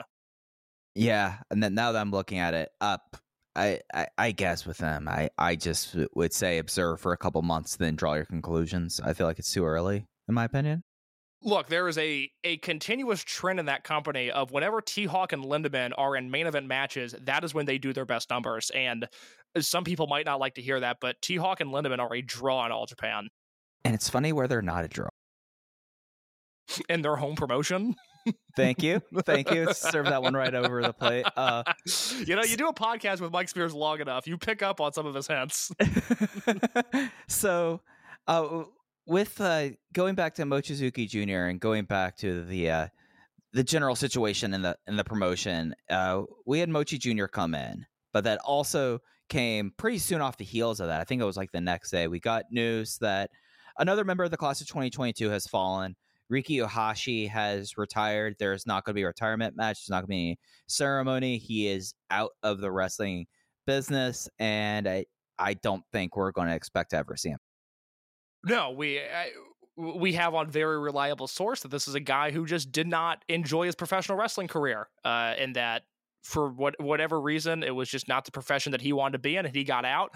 I saw a lot of people making a really big deal about him not getting a retirement match, or at least opting out of the the choice to have a retirement match.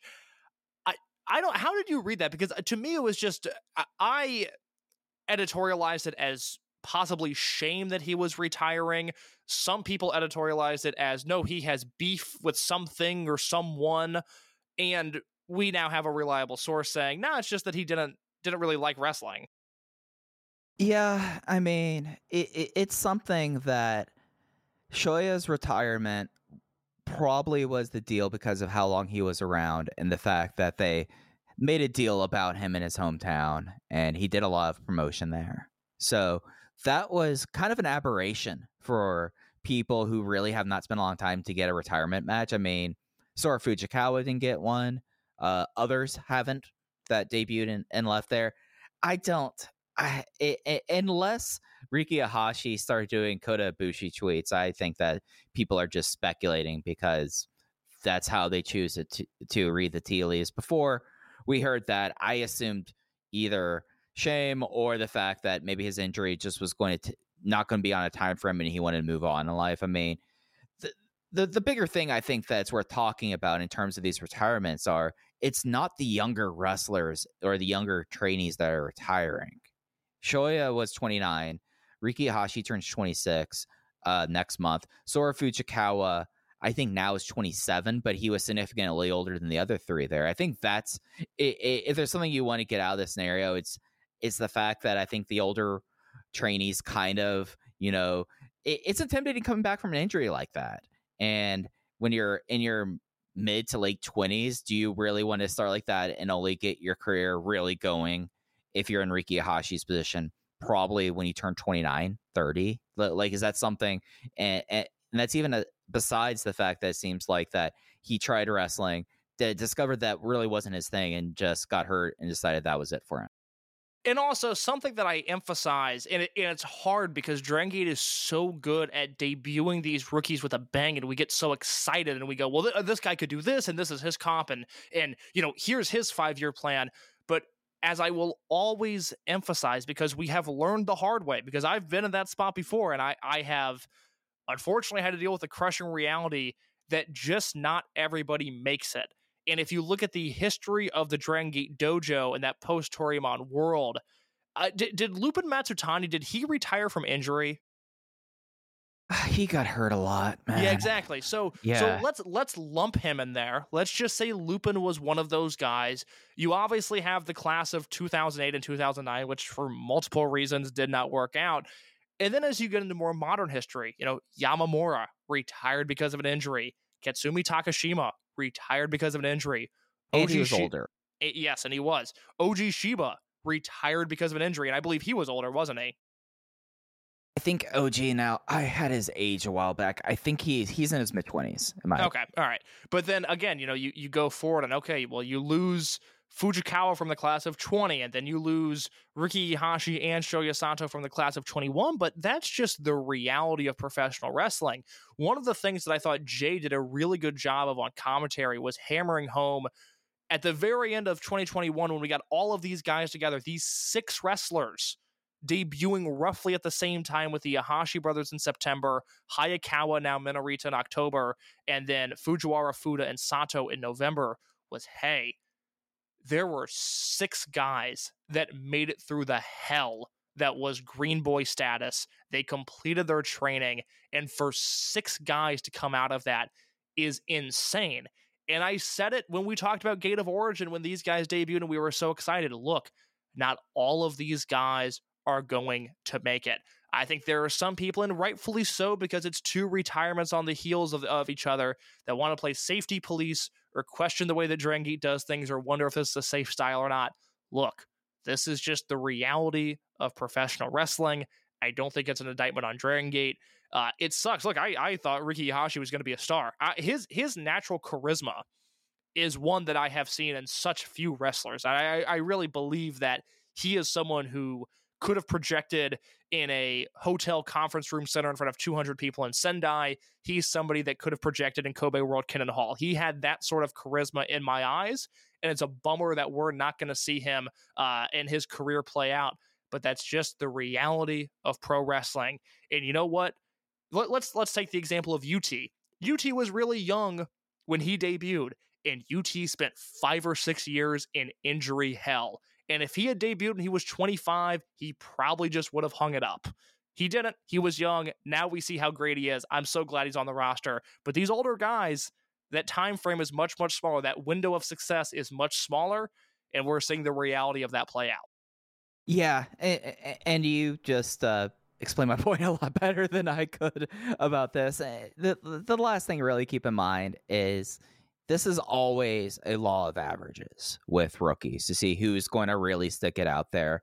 And you know, this was the largest class that they had since the Toryumon days. So losing two at this rate does not feel like a disaster because I mean they lost one in 2020, they lost one in 2016, and you keep on going back and there's lots there's people that just don't make it.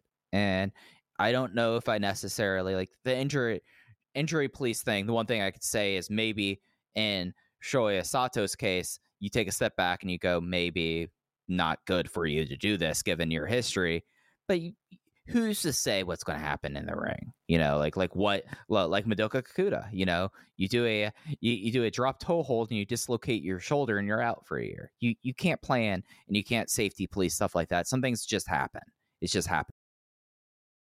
And we'll try to get an update on Ryu Fuda. Uh, obviously, there's been a lot of silence on that end as well, but uh, we'll see if we can get an update on that because he is still on the shelf as well. Right, right. But getting back to the Toryumon reunion, we did want to make sure to talk about Riki here. The the the big thing I I did not write this in my written review, but now that I've sat with this over the weekend case and we talked about uh kind of in terms of I, I hate to constantly bring this up in terms of like the Nosawa thing. This was an ultimate. This was an Ultimo show. Oh This my god, was- yeah. this was in 2019 when Ultimo came back case. This was the things we were kind of worried about, but when it's done like on this kind of show where it's supposed to be an Ultimo show, it was great. I th- I had such a fun time watching the show. Yeah, this is, and I, I feel this way with the Korakuen Hall show and this show where normally I can come on here and I can say, this is essential viewing, this is essential viewing, go watch this immediately. I think the best way to consume this past week's shows is you have to watch them from start to finish, and they're not long shows, and there's English commentary for both of them. But it would be really hard for me to go on the Toryumon reunion show, with the exception of the main event, to go, yep, you're going to want to watch that because it just flowed so well. It was nostalgia wrestling done right. It was fun. It was lighthearted. It served its purpose. It didn't overstay its welcome. It was just fun to watch. It, it- and it's fun to see someone like Ultimo out there really in his element throughout the, the three hours. wrestling, wrestling in a six man tag and not a singles match. uh, unilaterally deciding people can cheer, uh, wrestling in a six man tag with someone that notable that, that that he's kept there, by the way, and they made it into a six man tag. Yeah, I, you know, Ul- Ultimo's Ultimo's got his friends. I mean, look, it's it's very funny to me now, as you know, you and I were talking over the weekend about how we just passed the four year anniversary, and next year will be five years of the OWE split. And you know, it took another year for Ultimo to come back into the fold, and and I had such intense paranoia in the summer and fall of 2019 of what Dragon Gate with Ultimo Dragon was going to look like because Ultimo has his old luchador friends and he has his late stage era Toryumon trainees that he is loyal to and and you know I, I you know it's a, it's a complicated situation on multiple fronts with multiple wrestlers it's not defending O'Hara by any means because what he's alleged of doing is just disgusting but I was so concerned about just what Ultimo was going to do and the little things like bringing back battle royals. I was like, no, uh, not on my Dragon Gate. I do not want this shit here. Where's Shima at? Wait, let, let me let me go to Shanghai. You know, I, I let me see what's going on in Wrestle One because at, at the time.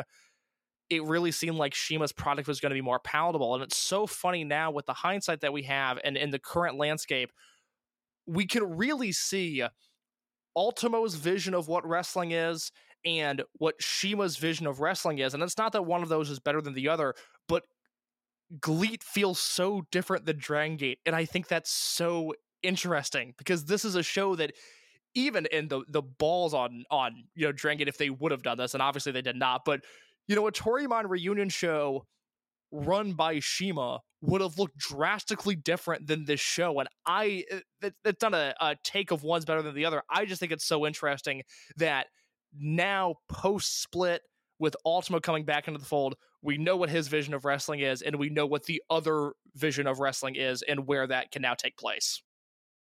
Yeah, and I I mean you look at this and you look at how they packaged the show. They had the original ring announcer Punch Tahara was there doing it. You led off with M2K and then you immediately had the new generation kind of poke their heads in and fill out the card where it needed to be with with uh, Z-Brats, but you still really had it was like a Toryumon show and they just were the heel unit there. And then you had the standard comedy match. You had the trios match that was kind of lighthearted but broke down. You had a kleptomaniac, and then you ha- and then you had the Ultimo match, and you had the main event. Like, like what to this? Like, if other than names, where people are in life, and all of that, you you, dropped this card in 2002, and it's going to it, it might not be the same thing, but it's going to be the same language. You know? Yeah, no, this was this was a very enjoyable experiment, uh, experience rather, not an experiment because the first one was an experiment. This was an experience. Uh, let's talk about the pressing issue at hand. Naruki Doi's baseball team.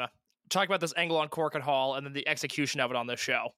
All right. So after the uh, gold class match on the second, Naruki Doi finally snap to, realizing he had to pick a team for the next day. I mean, this match has been in the this show has been in the books for well over a month. He is leaving his work until uh, until the last moment. Something that I both recognize and respect because I see it in myself.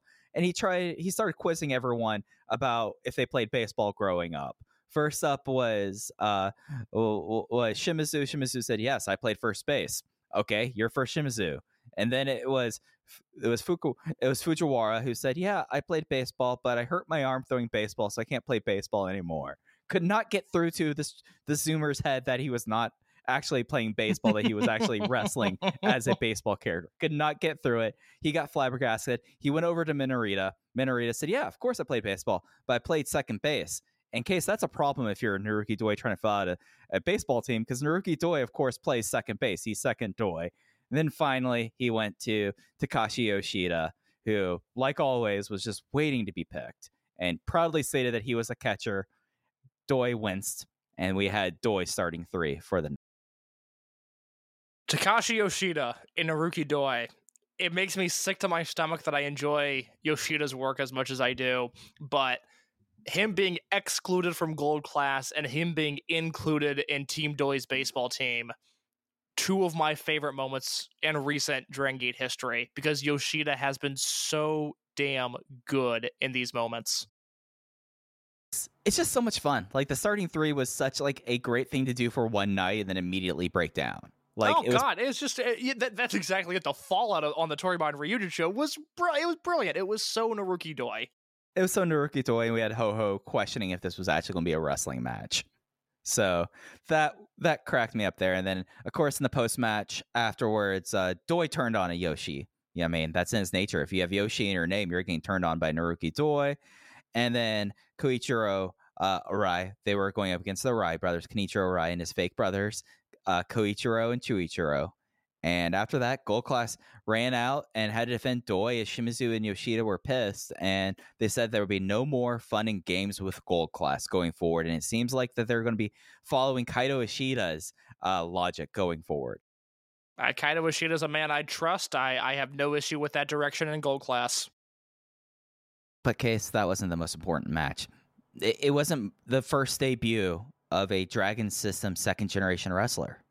The most important match in this show was built on the fact because Don Fujii likes stealing things, and the night before he stole Dragon Dia skateboard, and he's one of the hundred greatest wrestlers of all time, and he put it on display this weekend. Case, what else do you want me to say? It's just this promotion's just the best. Like I, I'm sorry, it it doesn't it doesn't do me any good. I have no skin in the game. I am not interested in a turf war of what promotion is better. But I'm sorry, Don Fujii riding a skateboard to the ring is better than what's happening at Noah, All Japan, AEW, etc., etc., etc. I don't I don't know how to get, and I've said this before. The people of Reddit, the people that are like logged on to Squared Circle, I don't know how to reach them and say, this is the pinnacle of pro wrestling. It's Don Fujii riding a skateboard, but this deserves a bigger English speaking audience. yeah, it, it, it it's something that I mean they they promoted Gentleman Jervis for so long. a crime that is not forgivable. I'm not a man of capital punishment, but if you were positively posting about Jervis, oh, I would hide those receipts from me. Yeah, yeah. So it, it's just something that. So I watched uh, Norm Macdonald's final stand-up special this week, and you, you you realize if you watch a lot of stand-up comedy, like certain people that th- their approach to comedy is completely different than anyone else. Don Fujii's like awareness of himself is phenomenal and understanding like coming out wearing a baklava and a giant pink uh, crew neck dragon gate shirt and everyone immediately knowing it was him but just his body language trying to be mysterious had me cracking up like like, like that is just comedy 101 out of don fujii and that's why i think that's why i sincerely think he's one of the 100 best wrestlers of all time because he's he's able to delve into understanding how comedy operates and then have a brutal match where he beats up someone half his age I, I've said before, he is on near the top of the list of guys I would really like to sit down. Like I, Chuck Taylor once said, he was doing a shoot interview, and he was talking about low key in Evolve and how difficult low key was to deal with. And and Taylor brought up an interesting point. He said, "I would love to sit down and just ask low key, okay, to you, what is professional wrestling? Like, what is the desired outcome?" And it is the polar opposite of what Loki is, but in the same way, I would really like to sit down and have Don Fujii explain to me how for 25 years now he has been on the cusp of brilliant, if not brilliant, throughout his entire career. And it's, you know, I weirdly feel the same way about Kazuma Sakamoto just because he's been so world traveled. But yeah, I, Fujii is, and I, I do not mean this as a as a hyperbole. He is a brilliant pro wrestler in all aspects of the game. and that's what we had built up here. I mean, very simple stuff. Don Fujii's been a kleptomaniac for 25 years. He saw a skateboard, thought it was a surfboard, remembered him stealing a surfboard from Genki Horiguchi, and decided to take it. And then D- Dragon Dia is infuriated because he loves his skateboard. That's all. I just described it in two sentences, case, and they had instantly one of the more compelling things that they, they're getting an Apuestas match out of this thing because so they had this match. Basically, Don Fujii was just completely uh, able to fluster Dragon Dia, was able to attack him, and just kind of was completely off his game. And then Dia cut a promo afterwards, demanding the skateboards return away another match. Don Fujii wouldn't do it unless there was something at stake. He offered his hair up. Ryo Saito, who has a lot of familiarity and dealing with Don Fujii stealing things, try to talk him out of it, but then they booked it. It's a Lucha de Apuestas, Cabellera contra skateboard on July 7th. And GM Ryo Saito, he's so pained to see a young man going through what all he went through before. And he said, I will be the special guest referee to make sure you don't go through what I went. It should be terrific. I am really, really excited for the outcome of that match. And I think pretty much, uh, unless unless you really had a bunch of thoughts about the comedy attack with uh, uh the, uh, with uh skate with uh bike rider Ryo Saito and Kenjiro Matsuma, Matsuyama, I don't really have a whole lot of other things that happen on the show. Let me ask you this: of the non full-time Dragon Gate wrestlers, of the guys that were just returning to the fold for this show, who impressed you the most? It's the person who impresses me every time I see him. It's Masahiro Takanashi. Oh, I I do like him. Yeah, I go ahead. He's so good. He's yeah, so he good. really is. I really wish, like, I know that through Toryumon X and all that, like, it landed the way it did for him. I wish he stuck around. Yeah, I, I, I feel that way a lot of times about uh, Taro Nohashi, who eh, newer Dragon Gate fans would probably not know as Ark and but rather the guy that assisted Takuma Fujiwara in his middle school career day at the at the Michinoku Pro Dojo. Um, I like I like Nohashi a lot. I thought Chango in that opening match was a lot of fun. That was the most I've enjoyed Chango. I asked for Chango in my last review for Volume 1. I asked for Chango never to see again. That's the fun. thing. I had to question myself because you know I'm I'm not exactly a regular two AW viewer, and he's not a guy that works any place that I watch frequently. And I I was like, wait, a Any minute, I- place reputable. Let's be honest here. yeah, yeah. I, I was like, wait, I kind of thought he sucked. Like I I feel like I've never seen his name next to a compliment, but he was so much fun in that opening match. Yeah, it, it- it's something that, and and this was a point I wanted to, to make before we moved on. In 2020, they were able to do the reunion show in January before COVID, so you were able to bring people in with this.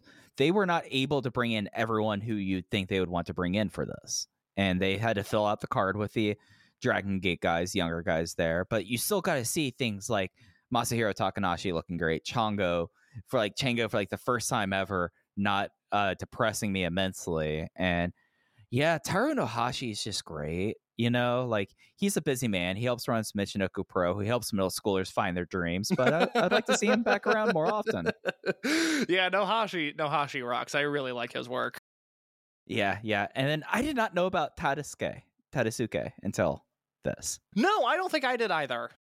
So Tadasuke uh, originally was a part of the class that kind of like I at least I'll say I did not know the whole story behind this class up until recently. He is a contemporary in the dragon system of Shingo Takagi, BB Hulk, and Akira Tozawa. And uh, one of those things is not like the other. With all due respect to Tadasuke, I don't know if I've ever enjoyed his work, but I did not know he was a part of that class until now. Yeah, yeah. Uh, I you notice I didn't bring up Katsuo as a part of that class. you, you, you know, you do a podcast with someone and you want to make sure that you, you you leave them fat balls over the plate. And yeah, that was the Toryumon reunion. Maybe we'll get another one next year. Who knows what government mandates Ultimo Dragon will try to break? Oh, El Hijo de Santo case. He got announced to coming to Kobe World this year. okay, you were grumpy about this, and I don't understand why. I, I wasn't grumpy. You I- were I, grumpy about this. I, I think sometimes my grumpiness, because I'm naturally kind of a prickly person, my grumpiness or, or my general like countenance or when things amuse me, some people take that as negativity. I'm very amused that El Hijo del Santo is going to be there, but I'm also I, I'm also pretty certain that no one that very few of the native fans know who El Hijo del Santo is. I'm not surprised by it. I was expecting a big name, and Santo certainly fits that bill. Maybe it's just because I really, really want to see Santo wrestle in person before he retires, and I I don't know if I'm going to get that opportunity. So I'm just excited to see him make tape when he does. I think this is super cool. I don't care if no one in Kobe knows who he is. I think it's super cool that he's going to be on these shows, and I'm really excited to see what he does. Yeah, I uh, like. I I'll be honest. I've not seen a modern Santo match. Like after like a certain point when he started doing Todos X Todos and just not televised or just only pops up on stuff that is uh, third party or shows up on like Mas Lucha's YouTube channel, you don't see a whole lot of them. So I'm like fascinated to see like you bring in you you bring in probably like one of like a handful of the biggest lucha libre stars of all time. Who do you match up with him with this? Like obviously he's gonna be doing stuff with Ultimo, but the, the, there's a part of me that's like, how about uh let's see how he does with uh Big Boss Shimizu. I want to see that. Just look, look, I would pay good money to get Shimizu in some legendary lucha eight man tag because I think realistically you'll have. that's when you know they're Silas booking the company. that's, when you thank, know. Thank you, thank you. Um, you know, you'll you'll probably get, you know, maybe Ultimo and Santo versus Genki and Dragon Kid or something. I expect those kind of names be involved. I mean, I I I discussed it a few months ago. I watched that Santo and Ultimo versus Shocker and El Hijo del Fishman match from WrestleMania weekend, and you know, Santos obviously not what he was 40 years almost into his career, but he can still move around. I don't think he's going to embarrass himself on these shows. yeah, no, I'm I, I'm not afraid about this. This is not like bringing in Dos Caras now Oh God, or oh, Momas boy, oh Ba- basically, the whole entire Caras fan. Do- Dos Caras, even on that 2006 Kobe World show, uh, Kobe World show sucked shit. Um, although he did that Kobe World show is interesting. It's Dos Caras versus BB Hulk, and Caras does a tope suicida that the crown of his head hits BB Hulk square in the jaw. And I bet if you ask Hulk, a man who has broken his neck, who has had countless shoulder injuries, I bet that Tope Suicida has hurt worse than any of those because there is a slow motion replay on the live pay per view feed, and you see this old ass luchador head first right into his jaw, and it looks so unbelievably painful. I I mean, that's what Tope is supposed to be. It's supposed to be a headbutt. It is. like he's it is gnarly. I mean, it looks so. It looks. It's a great tope. It's the high spot of the match because everything else was bad. But oh my god, that had to suck so much. yeah, that just yeah. I mean, but he was like two years in the business. I mean, Dos Caras isn't going to show you any respect until you cross the fifty year mark. Uh, I Bef- before I move on, I am staring at the announcement photo of Ultimo and Hijo, and it's tremendous that Del Santo was was gifted like a WBC belt, like the boxing. Organization. it, it was like wrestling ambassador, and he wears it around everywhere. He's he's still recognized as a WBC champ. Mike, I I searched El Hijo del Santo on YouTube so I could I could remember the names of that Martinez Promotions match, and it has led me to a video, apparently from Palo Alto, Pennsylvania, which sounds like a fake place. April fifteenth, two thousand. I I know what this is. I already know what this is. Santo versus Quackenbush. Are you aware of this match taking place? Yes, yes, I am. Uh, that was FWA, which was a turn of the century uh, kind of super indie that existed that brought in Hijo del Santo, and Quack was like crazy injured going in the match, and he got very depressed, and he wrote about it in one of his books. When I care about Chikara, I read it. I read him talk about it. He was a real sad boy about that match. Uh, that is getting watched as soon as we hang up on this call because I just I was just unaware that this match took place and I find it to be very very interesting. Yeah, no, I don't blame you on that. Oh, but before we start talking about other topics, I, I should say since we didn't say this earlier, the the Toryumon reunion show will be up on the network until the tenth. It has English and Japanese commentary. It's really worth listening to the English commentary for Jay and Ho Ho just dealing with the show, Ryoto, uh, Mochizuki Jr., all of that, and King of Gate finals will be up on the network until the the 9th. So there's a lot of stuff up there. I mean, they are not taking off the month before, but before Kobe World at all. But that was not the only shows that happened last week in Case, let's talk a little bit about this Kobe Sambo Hall show and the new unit that came out of it. Yes, let's talk about this new unit first. A Kobe exclusive unit. Mike, explain to the folks what is going on in Kobe.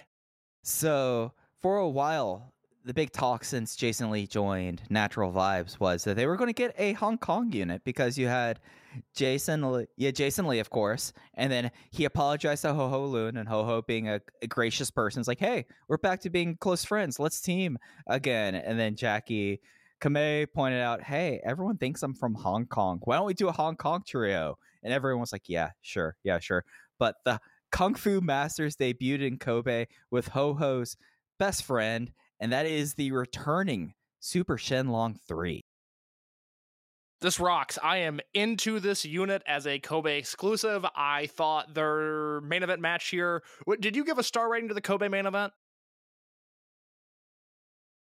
Let me page over to that. I had it at a three and a half. Okay, I was at three and three quarters. You could have talked me into four stars if you were that high on it, but I see I was a little higher on it than you. Really fun unit. Ho Ho is such an interesting wrestler because he's, you know, he's not exactly a natural in the same way that an SB Kento or a Fujiwara or even his contemporary Jason Lee is. But Drangate does have a knack for getting the most out of their guys, and he is consistently being placed in opportunities to win. And he has this back and forth going with SB Kento right now where he keeps on pinning SB Kento. And I, I think that's a great story to tell. That is keeping me engaged on these Kobe shows. I really like this main event. I love the concept for this unit. I love that we get a a weird return of Super Shenlong. Like this is just a lot of fun. Yeah, and it's something that, I mean, they have to run Kobe so often.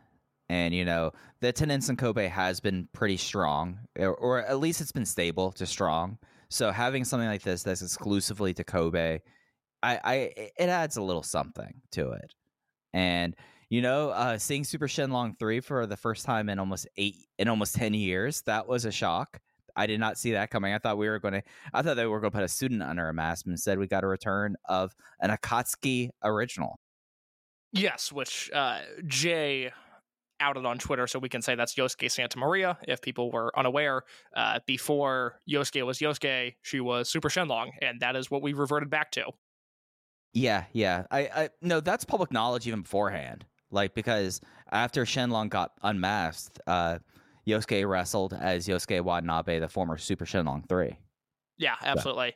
Uh, I should note on this show real quick. We talked last week, or whenever the last Kobe show was. I don't remember when that was. About the uh, the autograph line for Binsuke and how it was notably uh, scarce in attendance. I, I should note that the person that was uh, in the building at this show said that there was a high end autograph session of Yamato Benkei and quote someone else. It was too crowded for me to see, and the inclusion of Yamato uh, ended up turning the high end autograph queue into or uh, the high end autograph line to Americanize that into a pretty crowded space. So it's not the end of the world for high end, but maybe this Binsuke team means far more to English speakers than it does Japanese fans. And maybe, you know, Yamato maybe had some new samples. We haven't seen a new recipe coming out of the licensed food coordinator in a long time. Maybe Yamato's very, very popular, and sometimes this podcast in particular might undersell that. Yeah, no, that that that is true. That is very true. And then also on Kobe, did you did you check out the future match? Uh, yes, I did. I I have determined it is really hard for me to have takes on future matches because they are all very they are all very fun. But I that is that is as far as my analysis goes. It is very fun, and you should go watch it. Yeah, and the two guys, Yoshiki Kato and Takuma, uh, I can't read my handwriting right here. Nishikawa, Nishikawa, Takuma Nishikawa, a little bit bigger. Li- Like that was my one. That was Yeah. that was my takeaways. Were that uh, Nishikawa, he's a big boy. You know, he's got some heft to him and some size. Yeah, I like it. I, again, I'm I'm very bullish on the future. The fact that they've got how many kids were in this future class? Like I think they've got another five, and one of them was Mochizuki Jr. So Yeah. it just it never stops with them. It never stops, and it is incredible to see. Yeah, this is really a exciting time to really if you're like how we are and you love watching young wrestlers progress and you know learn the trade. This is a exciting time to be a Dragon Gate fan because, gosh, I, feel like they're up to like two dozen future matches now on the Dragon Gate network. Like, if you're really into this stuff, Dragon Gate has you covered. Right. And if you're an international fan, there's a chance that Dragon Gate wrestlers might be coming to a town near you.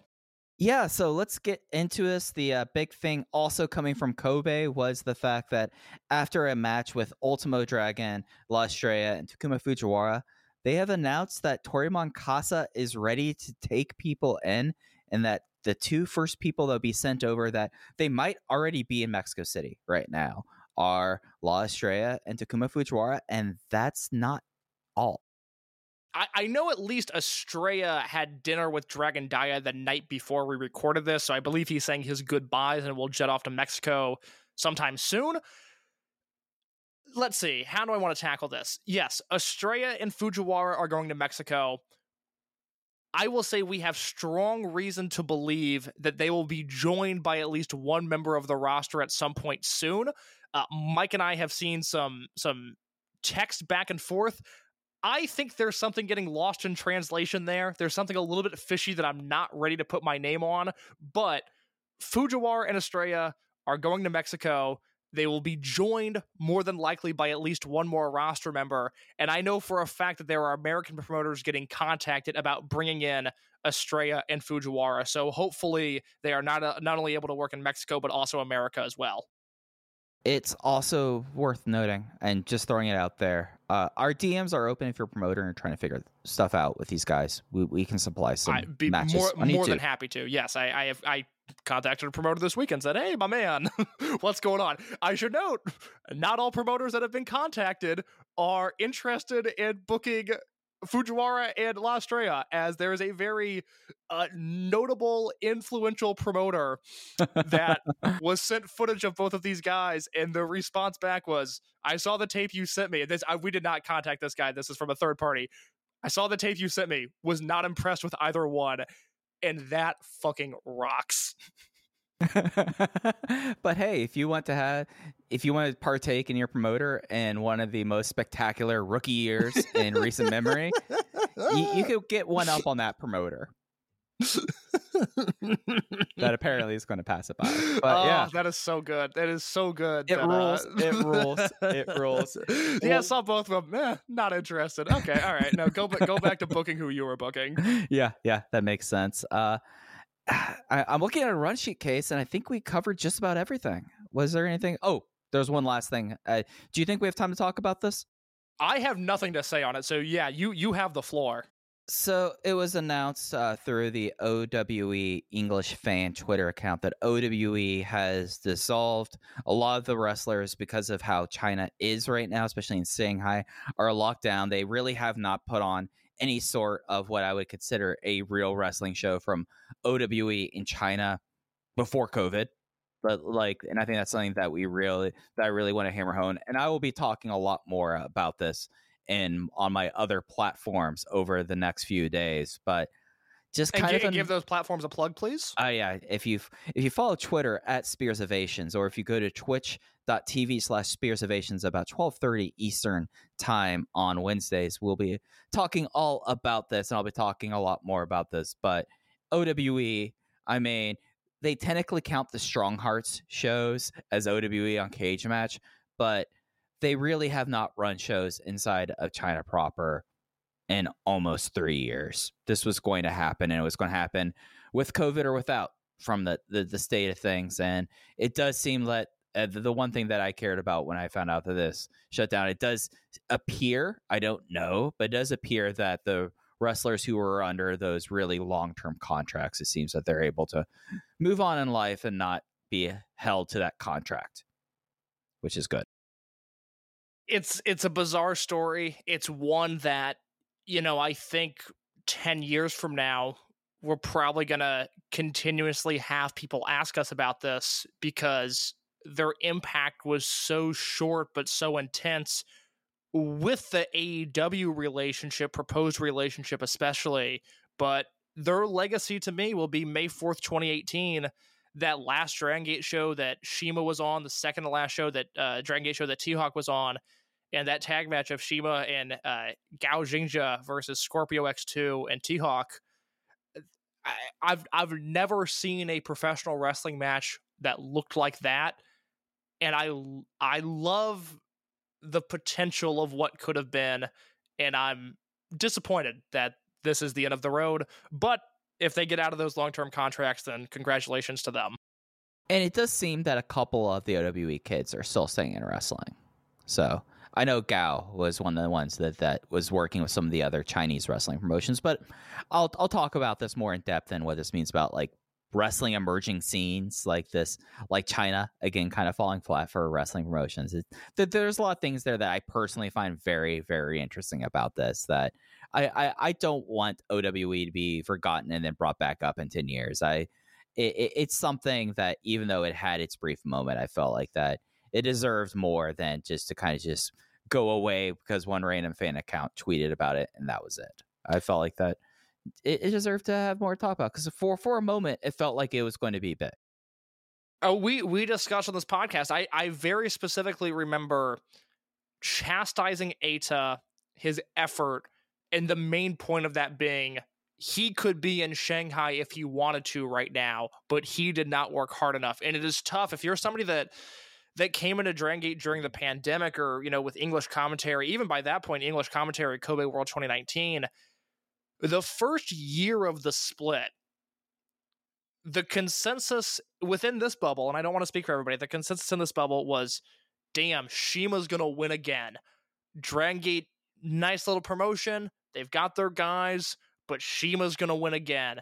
And for a brief moment in time, it looked like the influence of OWE could take over the wrestling world. And and again, what we really have is that that May 4th, 2018 match, which is unfortunately not on the Dragon Gate network. I know it's been online at various points on Daily Motion and on on the Russian website. So if you can track it down and you've never seen it, I highly recommend it. Yeah, and the the first OWE show, like the one from 2018 that had the Dragon Gate guys, like that. There's still versions of that that are floating out there. Uh, I never bothered with the fight shows that they had in Cambodia. It just at that point I was like, all right, really? No, I don't need I don't I didn't even know there was footage of those. I knew Oh. they happened, but I never saw video of them. They streamed those live on Fight TV case. I'm, I missed that. My bad. I'm supposed I'm supposed to cover all core of the Dragon system. I missed that. That's my bad. Uh, you're better off. You're better off. Just yeah, yeah, but yeah, just like a wild thing. Like I'm right now looking at that first show, the main event of CIMA, Gao Jingjia, Will Ren defeat Desmond Xavier, Shingo Takagi, and Zachary Wentz. That's What a time That's that insane. match was. There was that there was that Masaki Mochizuki versus A Ben match on that show, Right. and, A Ben was uh basically their Ben K knockoff, kind of dollar store Ben K, but could do like a tope. And I remember that match being Well- very fun as well. His tope wasn't really a tope, and that was the crazy thing about it. His tope basically was him crowd dive. It was it was more akin to a stage dive. You're right than a than an actual tope. And then you have the you know the weird stuff where you know Christopher Daniels and Kazarian went over there, and there's footage of those guys.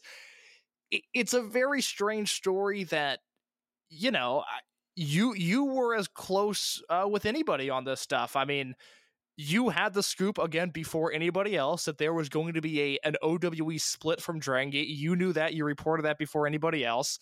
And like I said, I think this is something that although the promotion is dead, the story of this promotion will not die. And I, I think, you know, five, six, seven years from now, we're still going to have people go, whatever happened to those kids in China, which is a very interesting thing.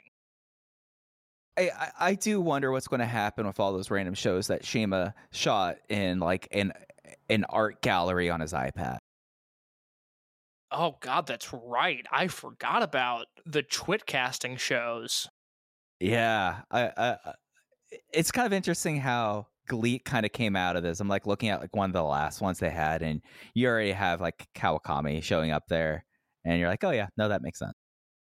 and this is you know I OWE Japan was a very interesting thing that could have gone one way or another and I I believe we've said this on the show before if not I think enough distance has passed to where we feel comfortable Yeah, saying it. we can talk about that. but the first OWE Japan show, which was, I believe, December 30th, 2019, was supposed to have Kenny Omega on it, and there was reason to believe that the Young Bucks at one point were also booked for that show, and obviously that doesn't happen.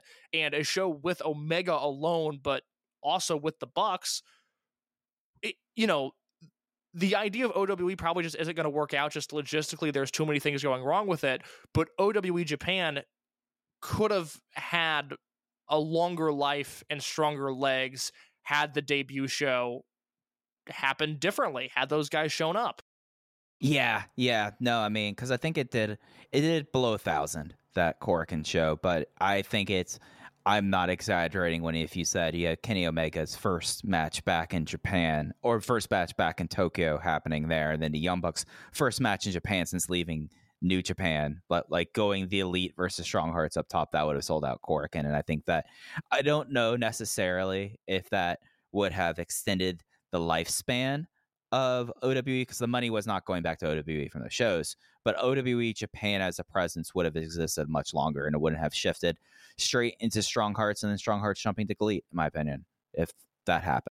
And and on that show, they ended up with Takeshita as one of the special guests, and he wrestled T Hawk in a singles match. And I don't know this for sure. I never saw any of the booking plans, but you would have to think that Omega versus T Hawk was going to be in that spot. And then they ended up with strong uh, the strong BJ team, Sekimoto and Okabayashi as special guests as well, and they were in the main event. So it's a you know to steal another term from Bill Simmons. I took the body language doctor from him earlier, but it's a sliding glass doors moment of what could have been had you had Omega on these shows because from everything that was said publicly, the fact that Omega did a Singapore tour with Strong Hearts, there's reason to believe that Omega believed in this product, but again, logistical issues in China and then getting these guys out of China proved to be too much.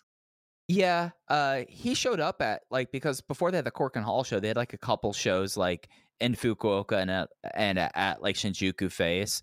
Like he showed up to one of them. Like Kenny Omega was being built up there. Like like that's not conjecture, that's not scoops, that's what was happening.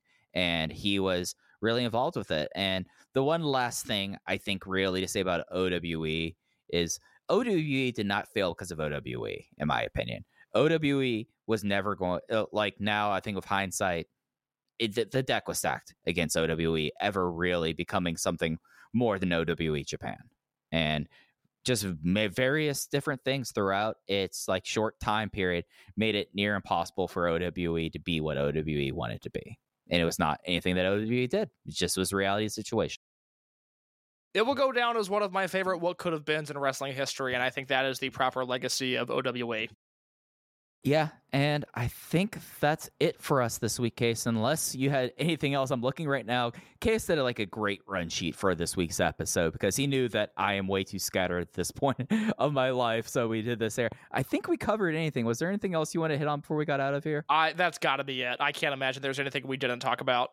Yep, that's going to do it. As we mentioned before, they, they will be back on the network this weekend with three shows from across Fukuoka.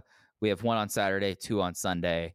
A lot of Riku Dragon uh, participation on there because next week we are going to Okinawa live case. And that will be really fun things to watch on the lead up to Kobe World. Gotta wonder if Yamato's going to make it to Okinawa or not. I mean, you. I, I I would be looking over his shoulder if I was him at Gurkha Mask. because we know at this point that Yamato is the person that picks up the bill at the end of the night. And maybe, I mean, Gurkha Mask was using him to get the promotion. Maybe he was. Good stuff. I love it. I'm looking forward to those Okinawa shows. Me too. But that's going to do it for this week. You can follow us on Twitter at Open Voice Gate. Case is underscore in your case. I'm at Fujiiheya. Thanks for listening to Open Voice Gate. We'll be back to you next week talking about the triple header in, Fuku- in, Fu- in Fukuoka. Take care, everyone. What does innovation sound like? It sounds like the luxury of being in the moment with your customer, client, or patient. It sounds like having the right information right when you need it. It sounds like being at your best for your customers and your business. Thanks to Hyland's intelligent content solutions that improve digital processes, innovators everywhere are able to do their thing better, whatever that thing is. Now, who doesn't like the sound of that? Hyland, for innovators everywhere, visit hyland.com.